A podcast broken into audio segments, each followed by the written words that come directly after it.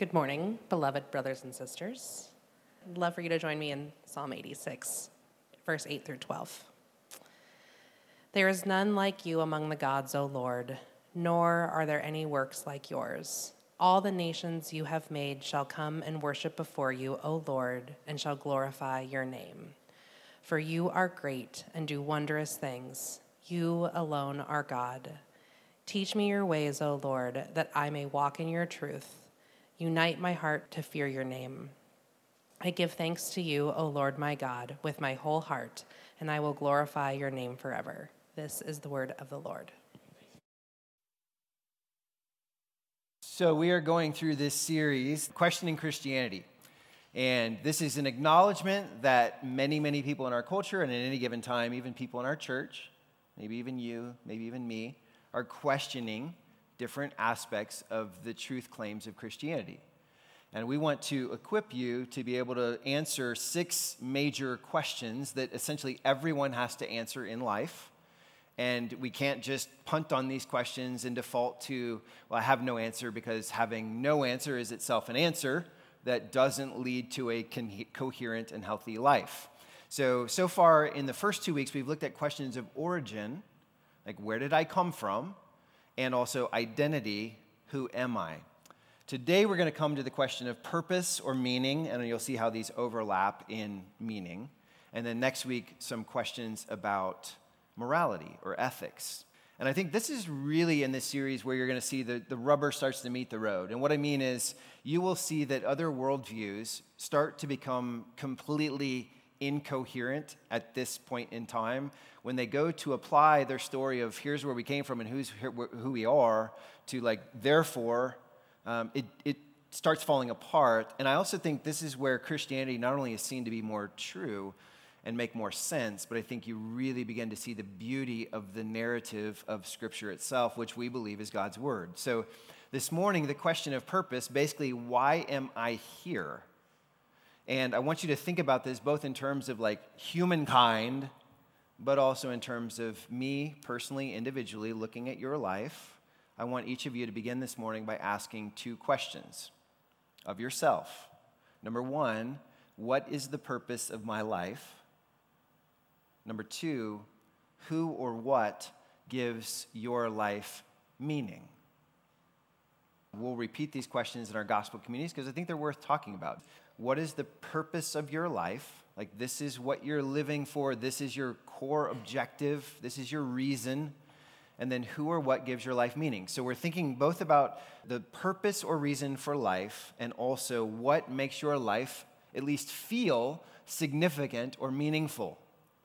Tim Keller says to have meaning in life is to have both an overall purpose for living and the assurance that you are making a difference by serving some good beyond yourself. And we want to kind of consider both of those aspects this morning, as everyone does. So, as we've been doing in this series, I'm going to begin uh, just like kind of two simple points, three subpoints this morning. But we're going to begin with sources of purpose, like where do you get your purpose from? And the first major category of purpose I want to look at is what I'll call the default purpose. And I call it default because I mean the purpose that you just automatically live without ever thinking about it. It is your instinctive objective for the day, and then tomorrow you'd say, This is kind of what I'm living for. And I want you to notice the difference between these two questions What is the purpose of human life? And what is the purpose you're living for right now?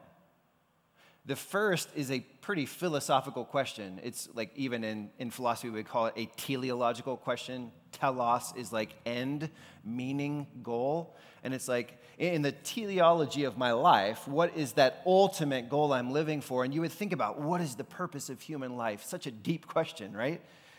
But when we come to the question of like, what's the purpose you're living for right now? That's more of a personal question. It's more of a pragmatic question. Um, I would say theoretically, your answer to the two questions should be identical. Well, the purpose of my everyday life is the purpose of life, because of course I align every day with the purpose of life.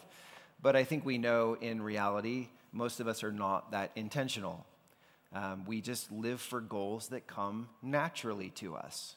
So, like what? Well, in a Western, modern, progressive society like ours, almost everyone will say, if you go up to them and say, What is, what is the purpose of your life? Like the goal of your life, most people will say something like this The purpose of my life is to be happy. The purpose of my life is to be healthy. The purpose of my life is to be successful. Or they may say, The purpose of my life is to be a good person, whatever that means to them. Okay, so if that's our goal, that's our purpose, be good, be happy, be healthy, succeed, then where do you think we find our meaning in life from day to day? We find our meaning in like how good am I doing at measuring up to that happiness? So we start setting smaller objectives around maybe something like relationships. Some of you would say, like, the thing that brings happiness to my life is marriage or a family or close friendships, or maybe it's a career. Maybe it's money and the security that money brings, or the, the kind of possessions that I can surround myself with that make me happier, that make me feel more successful. Uh, we have things like vacation and travel and hobbies that we're like, those things make me happy. Therefore, that's where I find meaning. And I'm working, working, working, working, find no meaning in my job. But when I get to go on vacation that I've saved up for, suddenly life feels meaningful again. You could find meaning around something as simple as food and drink, around social standing. If your idea of the purpose of life is to be a good person, you know, many young people today are finding their identity, they're finding their meaning, their significance in volunteerism. Like, here's a, a company or a cause that I align myself with that matters to me. See, I'm a good person. And I just want to pause and say, like, do you really believe this? That the purpose of human life is to be happy?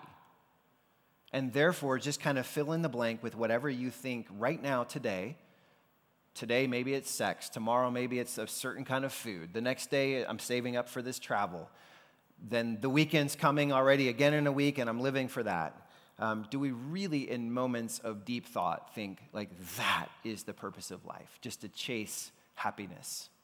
Temporal, momentary, fleeting happiness. And most of you would say, probably not, but that's just a default purpose we just fall into.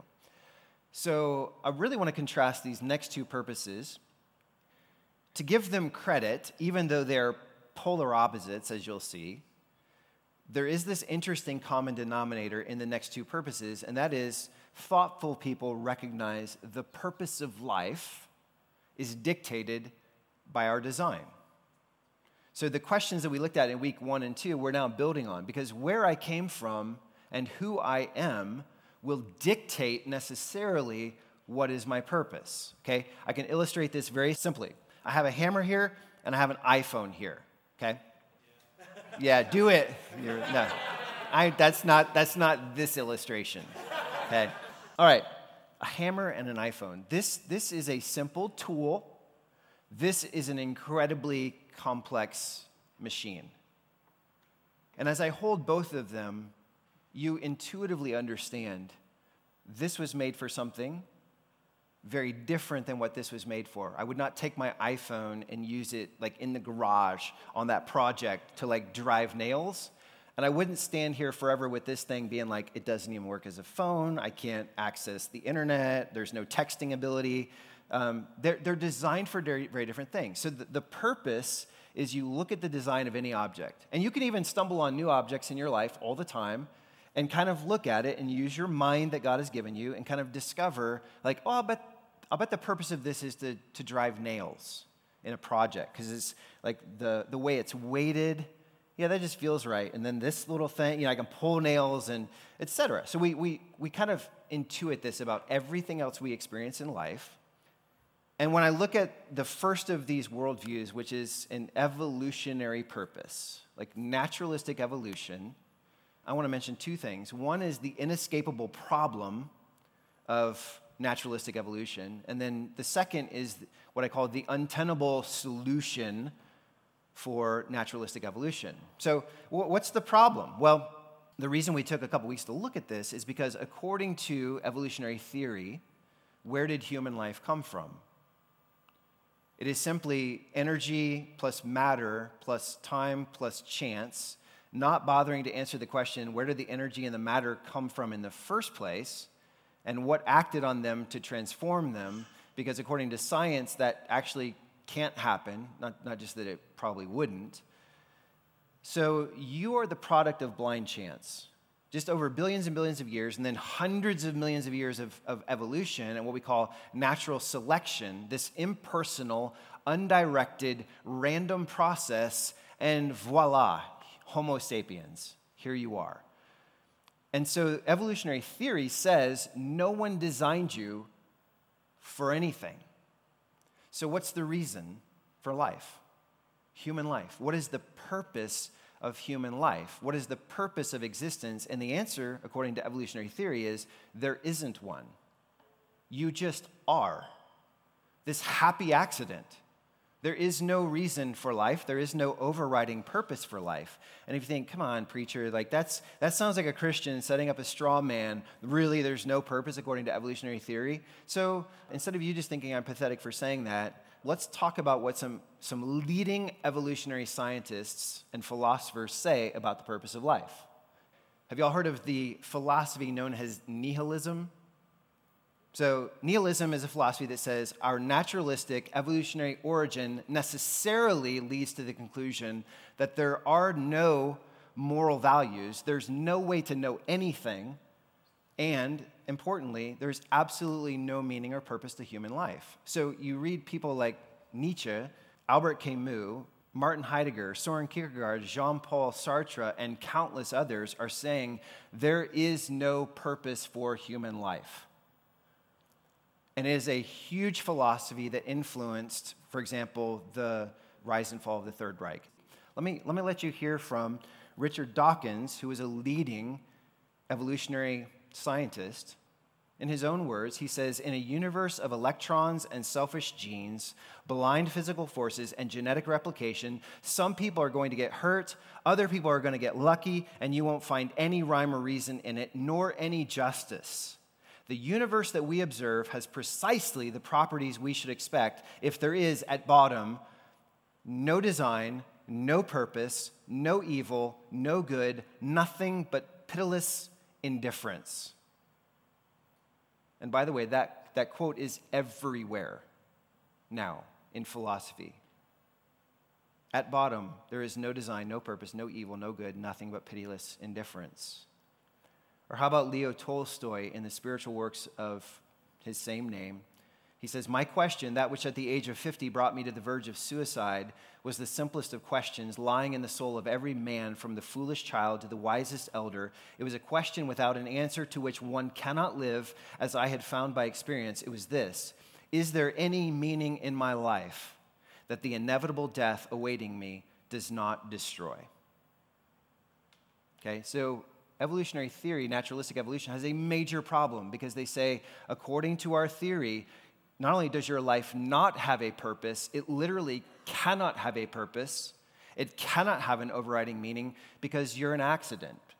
I mentioned this a couple weeks ago, but like when I when I wrecked my Jeep years ago, and if Marty had looked over and said, "Why did you do that?" and I start saying, "Well, because I the sun was in my eyes, I missed the curve," and she's like, "No, no, no, the reason. Like, what's the telos that you just wrecked the car?" It's like, well, there is no reason. It was an accident, right? There can be no reason because it's an accident. So let me just mention quickly this untenable solution for evolutionary theory. In Plato's Republic, it was initially called the noble lie. Some of you have studied this in philosophy or history. Um, the noble lie is the idea that the elites of any culture knowingly lie to the rest of us so that they can keep power and so that there's some sense of societal order and shalom. You know, like we'll just lie to everybody. We'll say, like, this is what you get out of this if you just play by the rules. And then, even though it's not true, it works better than the alternative, which is not to have that lie in place. Okay, so my question is what would happen if people actually intentionally lived out the implications of naturalistic evolution, if there is, according to Dawkins, no design, no purpose, no evil, no good, nothing but pitiless indifference, what does that lead to? Well, in practice, it leads to exactly what evolutionary theory says, which might makes right. It's survival of the fittest. just spreading your genes as far and wide as you possibly can.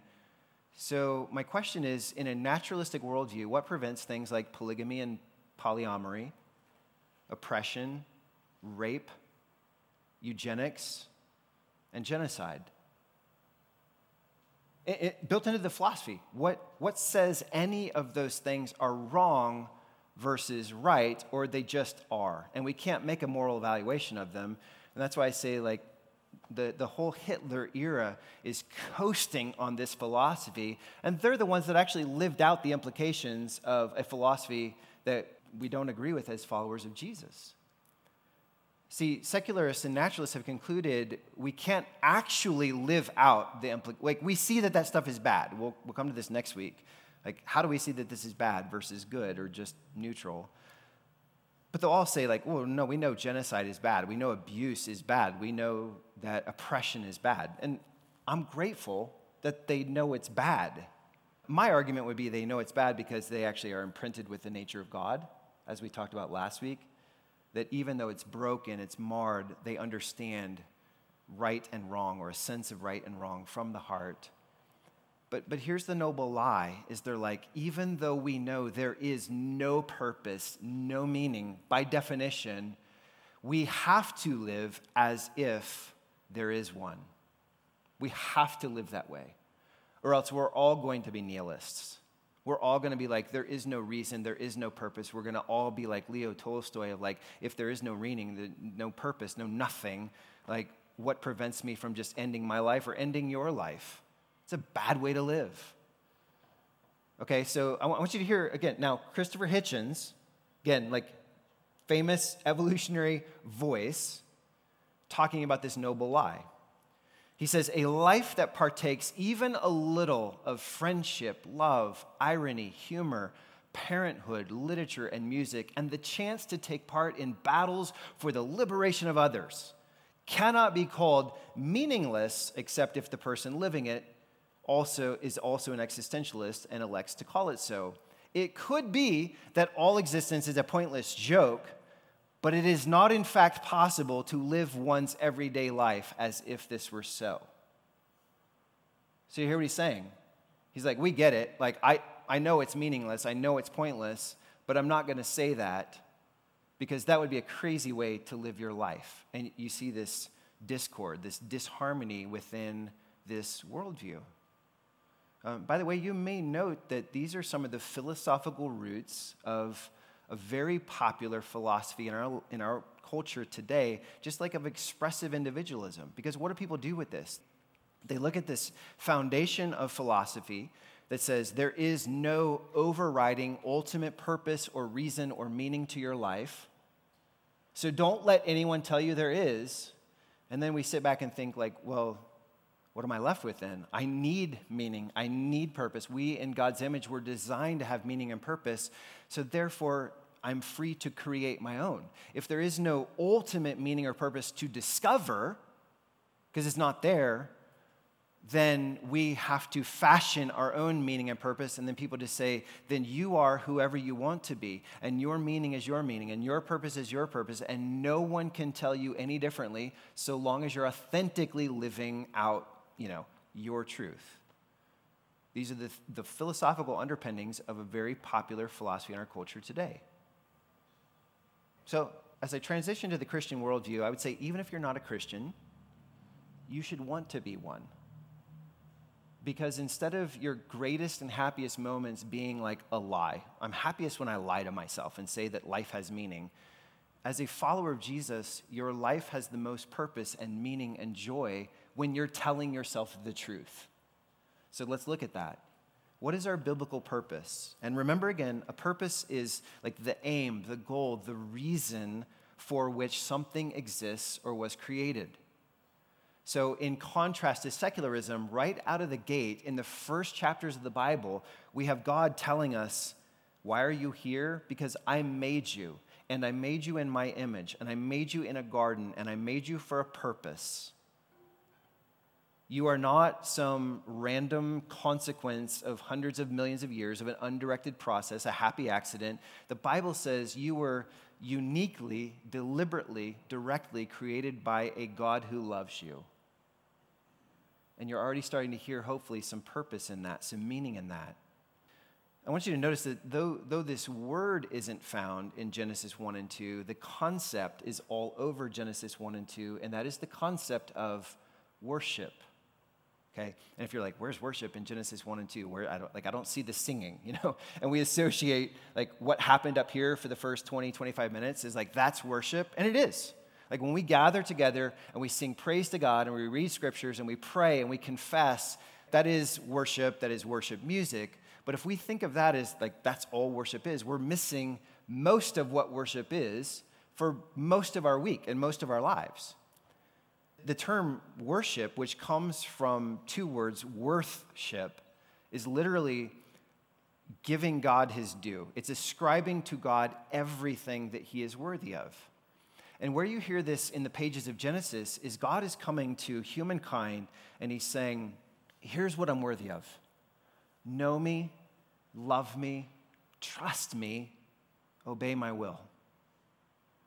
And as that first man and woman were walking around the garden, I, I don't know if they had music yet, but they don't, they're not in worship services. But by walking with God and listening to his voice and responding to his voice and having relationship, they're saying, God, here's what you're worthy. You're worthy of the totality of our lives, and we're walking with you until, of course, everything fell. So, a, a, key here is this word glorify. Had Deanna read Psalm 86 9 this morning because you see this in, in this verse. All the nations you have made. So, there's God's claim, like, I made you. And by the way, nations is not like America, Russia, France, Kenya, India. It is all the peoples. All the peoples you have made shall come and worship before you, O Lord, and shall glorify your name. And there's this key word See, we talked about this week one, but Isaiah 43 7 says, We were made for God's glory. When we come to the very end of this story in the Bible, in Revelation 4, we read something like this, verse 11 Worthy are you, our Lord and God, to receive glory and honor and power, for you created all things, and by your will they existed and were created. You go even further toward the end, Revelation 15 4, who will not fear, O Lord, and glorify your name? For you alone are holy. All nations, begin, all peoples will come and worship you. And you have this concept of glory or glorify. Like a real quick word excursion. In the Old Testament, you have these two words, kabed and kavod that are like glorify and glory. In the New Testament, you have related words, doxazo and doxa, glorify and glory. In the Old Testament, the, then the kind of the core idea of kavod is weight, like substantive. And is the ability to look at God's character and say, we ascribe weight, we ascribe significance to who you are. You are like, to put it this, you're the heaviest thing in the universe. And as we glorify you, it's not that we're adding weight to you that you didn't have before, but we're confessing the weightiness, the significance, the importance of who you are. In the New Testament, there's a different nuance of the doxa is like a splendor or a brightness. It's like, God, in all things, you are holy, you are bright, you are clean, you are pure. And as we glorify you, we're saying we want to shine the light on your light. We want to draw attention to. And what, what all these texts are saying is because God made you to be worshipers, the purpose of our lives is to glorify God.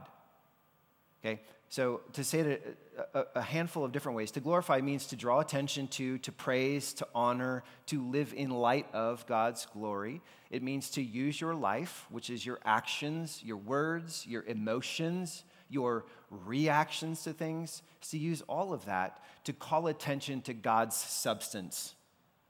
And say, the reason I love God, the reason I worship God, is He is the most substantive thing in the universe. He's the most brilliant thing in the universe. Okay, so again, come and sing and sing in your car and put your headphones in and sing and do all those. That's great. But let me just let me show you seven other ways you can glorify God. If this is the purpose of your life, I want to make it practical. We glorify God by centering our lives on him, by treasuring him. We're saying this is something you are worthy of.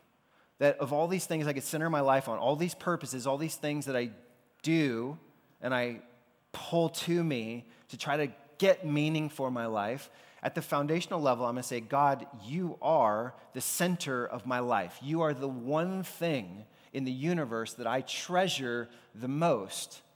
And that's, that's adding weight to him, that's shining the light on him, saying, You are worthy of this in my life. Number two, we glorify God by loving the people and things that God loves. So we go through his word and we see what, what does God love? What does God hate? He's God. And if he is glory, then I don't have the freedom to just make up, like, what will I love? What will I hate? Let me carve my own journey. But it's like, I'm going to ascribe worth to him by saying, You love the right things, you pursue the right things. I want to love and pursue and support and encourage the people and the things that you do. Thirdly, we glorify God by spending time in conversation with Him. This is what was going on in the garden. The, the converse, and I use the word conversation because conversation is both speaking to, like praying to God, talking to God, like sometimes even out loud. God, this is what I'm thinking today, or God, I'm praising you today. But conversation is also, I'm listening to you. I'm listening for your voice. I'm responding. And there's an interplay of our lives in dialogue, in conversation. I'm not just lecturing God. I'm not just listening to Him, but never telling Him, like, I love you for these reasons. Or I'm struggling for these reasons. Uh, a fourth way to glorify God by trusting Him in good times and bad. Just continuing, not, not just faith is kind of cognitive, like my thoughts, I believe. Trust is like, I'm continuing to give you my life today, and it's really hard, and it's really painful, and things are not going the way I thought they would. There's this trial in my life. I trust you because you're worthy of my trust in good times and bad. Fifthly, we glorify God by walking in obedience to his will. Like the first time humankind did not glorify God, did not worship him, is basically when they listen to the lie of the adversary and they say, I know that's God's will, but we're going to do our thing. Not your will, but ours be done. That doesn't glorify him. But to say, like Jesus did in the garden, not my will, but yours be done, that's an act of worship, saying, God, you are worthy of my obedience. You're worthy of my honor, whether I feel like it and agree with you or not, because you're God. And then just two more. We glorify God by praising his person and his works. That's probably what we most think of as worship. Like, God, we praise you because you are good and you are powerful and you are gracious and merciful and slow to anger and quick to forgive and all those like we're, we're heaping up truths about god and saying shine the light on the reality of who you are that's glorifying you yes it is and finally, by calling on others to glorify Him with us. So that's not just evangelism. That's not like come and become a follower of Jesus, but it's not not that. To say, come and praise with me. And as I was thinking about these last two points of what glorify means, like praising and then inviting other people to praise, my mind kind of went back to this section of C.S. Lewis in his Reflections on the Psalms. And I just want to read you a little section here. Um, these words are too good. So they're C.S. Lewis's, not mine, okay? But listen to this. Think about what he's saying about glorifying God. He says the most obvious fact about praise, whether of God or anything, strangely escaped me. I thought of it in terms of a compliment, approval, or the giving of honor. I had never noticed that all enjoyment spontaneously overflows into praise unless shyness or the fear of boring others is deliberately brought into check. The world rings with praise. Lovers praising their mistresses, readers their favorite poet, walkers praising the countryside, players praising their favorite game. Praise of weather, wine, dishes, actors, motors, horses, colleges, countries, historic personages, children, flowers, mountains, rare stamps, rare beetles, even sometimes politicians or scholars. I had not noticed how the humblest and at the same time, most balanced and capacious minds praised most, while the cranks, misfits, and malcontents praised least. Except where intolerably adverse circumstances interfere, praise almost seems to be inner health made audible. I had not noticed either that just as men spontaneously praise whatever they value, so they spontaneously urge us to join them in praising it. Isn't she lovely? Wasn't it glorious? Don't you think that magnificent? So the psalmists, in telling everyone to praise God, are doing what all men do when they speak of what they care about. My whole more general difficulty about the praise of God depended on my absurdly denying to us, as regards the supremely valuable, what we delight to do, what indeed we cannot help doing about everything else we value. And I love that enjoyment spontaneously overflows in praise. I, I, do this to my family all the time because I'm like a sports fanatic. I'll be like, Marty, you've got to see this replay. And then, like, that disappointment in my heart when I was like, she didn't even look up from her spreadsheet. You've got to, like, I'll rewind it again. This is your last chance. This is incredible. But do you hear what he's saying? We, we do this with absolutely everything in our lives. And he rattled off all these categories that I'm not going to repeat. But we, you just, we just do praise, glorify. We glorify the glorious. And, here's what I'm coming to. If the purpose in life is to, as the Westminster Catechism puts it, question one, what is the chief end of man? What is the primary end, purpose, or goal of man? To glorify God and to enjoy Him forever. That's question one of the Westminster Catechism. It's not scripture, but it sure is supported with a ton of scripture, and it's why it's question one. Like, if you only get one thing in life, what are you getting? What is the purpose of why I'm here? To glorify God and to enjoy Him forever. And I've actually been thinking about this. I'm like, maybe that order is wrong. Maybe we should go back to Westminster and like have a new church council. And instead of saying to glorify God and enjoy Him forever, maybe the purpose is to live every day to enjoy God. And I mean like savor Him, be fully satisfied in Him. And then just talk about your experience.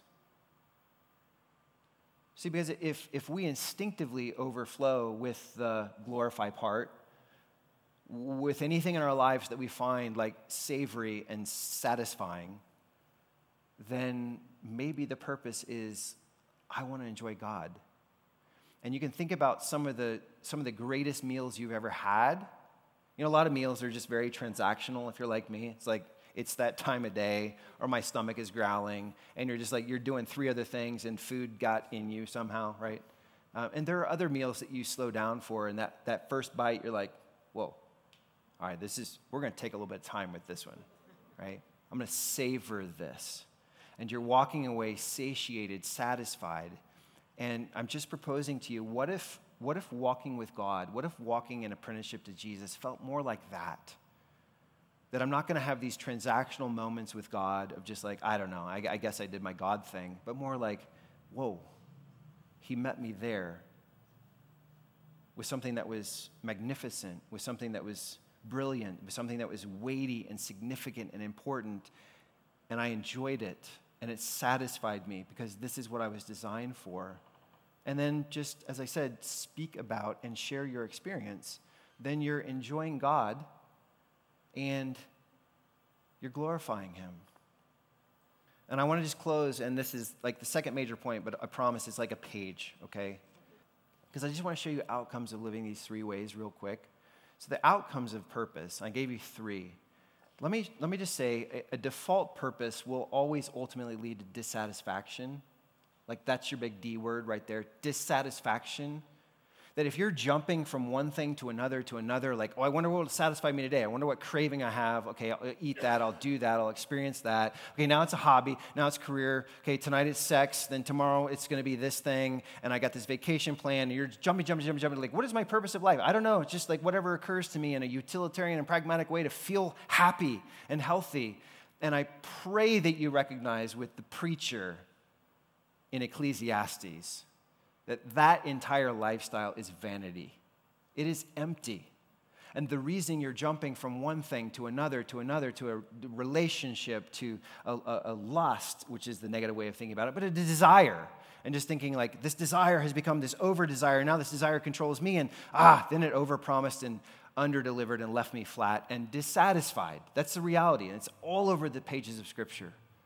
That you were made for so much more than thinking your purpose or your meaning in life is just happiness and health, success, be a basically good person. So, a default purpose leads to dissatisfaction. Number two, an evolutionary purpose, naturalistic evolution, leads to despair. Not just like, oh, I'm disappointed, that let me down. Despair. I was praying this on the way in as I, as I look at a culture that is rife with not just disappointment and discouragement, but despair, hopelessness, meaninglessness, purposelessness. Is it any wonder? Because most of them believe I just am a happy accident. I came from nowhere. I'm going nowhere. And what is life in between? I have no idea. We have a much better news to share. Okay? So, once more, in the words of Bertrand Russell this time, in his book Mysticism and Logic, he says this that man, and he means mankind, is the product of causes which had no prevision of the end they were achieving, that his origin, his growth, his hopes and fears, his loves, his beliefs are but the outcome of accidental collocations of atoms, that no fire, no heroism, no intensity of thought and feeling can preserve an individual life beyond the grave, that all the labors of the ages, all the devotion, all the inspiration, all the noonday brightness of human genius are destined to extinction in the vast death of the solar system, and the whole temple of man's achievement must inevitably be buried beneath the debris of a universe in ruins. All these things, if not quite beyond dispute, are yet so nearly certain that no philosophy which rejects them can hope to stand. Only within the scaffolding of these truths only on a firm foundation of unyielding despair can the soul's habitation henceforth be safely built. Have a good life. I'm thankful that there are naturalistic, evolutionary secularists who are honest enough to say stuff like this, because you wouldn't believe it if I said it. You'd be like, come on, that's not really where they're landing. It's absolutely where they're landing. Because, like Tolstoy, Bertrand Russell's like, we came from nowhere meaningful. We're going nowhere meaningful. We're just an accidental thing that just happened. There is no God. There is no morality. There is no right or wrong. There is no purpose for living. What are you left with if you're working, working, working, working, working, working, working, you're like, my work has significance? And it all just burns up in the death of the sun? Sounds pretty hopeless. And I believe our world needs this third piece that a biblical purpose leads to delight, not disappointment, not certainly despair. Because I'll say it again you, like Adam and Eve, were designed for relationship with God. Okay? You were made to find your purpose and meaning in relation with God. And family, there is, there is a joy, there's a contentment, there's a fulfillment that transcends your circumstances if you're doing life with Jesus. Knowing Him, loving Him, following Him, fellowshipping with Him, laying down your right to be right when Jesus disagrees with you. And again, I'll say this that unlike evolutionary theory, where your happiest and best moments will be lived out of knowingly lying to yourself, well, there is no purpose to life, but we have to live as if there is one. That's nonsense. Your happiest moments in following Jesus are when you're exposed to the most light, the most truth, the most love, the most grace. Of just saying, what is the biblical worldview? God made me, God loves me, God has a plan for my life, He has a purpose for my life. And when I messed it all up, and you messed it all up, God chased us down and took our burdens and our brokenness on himself and died on the cross, which we'll commemorate in just a moment, died on the cross to say, I wash you clean. Your, your purpose is restored. Now go not in your strength, but in my strength, in my grace, and live this purpose. Enjoy me and glorify me. And if we're saying, like, well, that sounds like an, the, the argument's made, that is an incredibly narcissistic God. I made you to enjoy me and praise me like, like I needed praise. Well, it's not true. I mean, it's just, it's just not true. I understand how we get there. First of all, God is Trinity. He's eternally Father, Son, and Spirit. So God was already love. He was already loving and being loved before he created anyone. He created more people, or people, you know, to, to enjoy, to, to join that divine dance, to find joy, satisfaction, contentment in relationship with him. By the way, if he is the most weighty, brilliant thing in the universe and the creator of all that is, then his inviting you to glorify him, again, if we spontaneously praise, as C.S. Lewis says, whatever it strikes our fancy, then should not the most valuable person and creature in the universe be worthy of our praise? And is it not an act of love for God to say, stop wasting your life on this stuff that's going to leave you disappointed or in despair? Praise me, and I will leave you with not only delight now in the midst of your brokenness and pain and trials, I'll, I'll, I'll leave you with delight forever. So walk away from your well thought out, your not well thought out defaults I'm chasing this today. I'm chasing this today. I hope this brings meaning to my life. Be willing, like this week, especially as you work through questions that we give you, to acknowledge what are some of those default things that just keep popping up in my life that I, I just chase food, sex, more education, a new friendship, a new relationship, my career, social standing, whatever it is. And just say, like, I, I, that is not my purpose. That is not where I'm going to strive to find my meaning. Also, friend, walk out of despair. It really is that worldview that leads to despair and, like Tolstoy says, like suicidal ideations, to know the very opposite of, like, wait, from the very beginning, I, me personally, individually matter to God, was made in the image of God. He has a purpose for my life that brings delight, and maybe I can't see it right now, but He promises in His word that this is true. And it continually happens in the lives of those who hang on and are faithful through the brokenness because He's faithful to them. So say goodbye to disappointment, say goodbye to despair, say hello to delight because God has a purpose for your life joy in glorifying Him.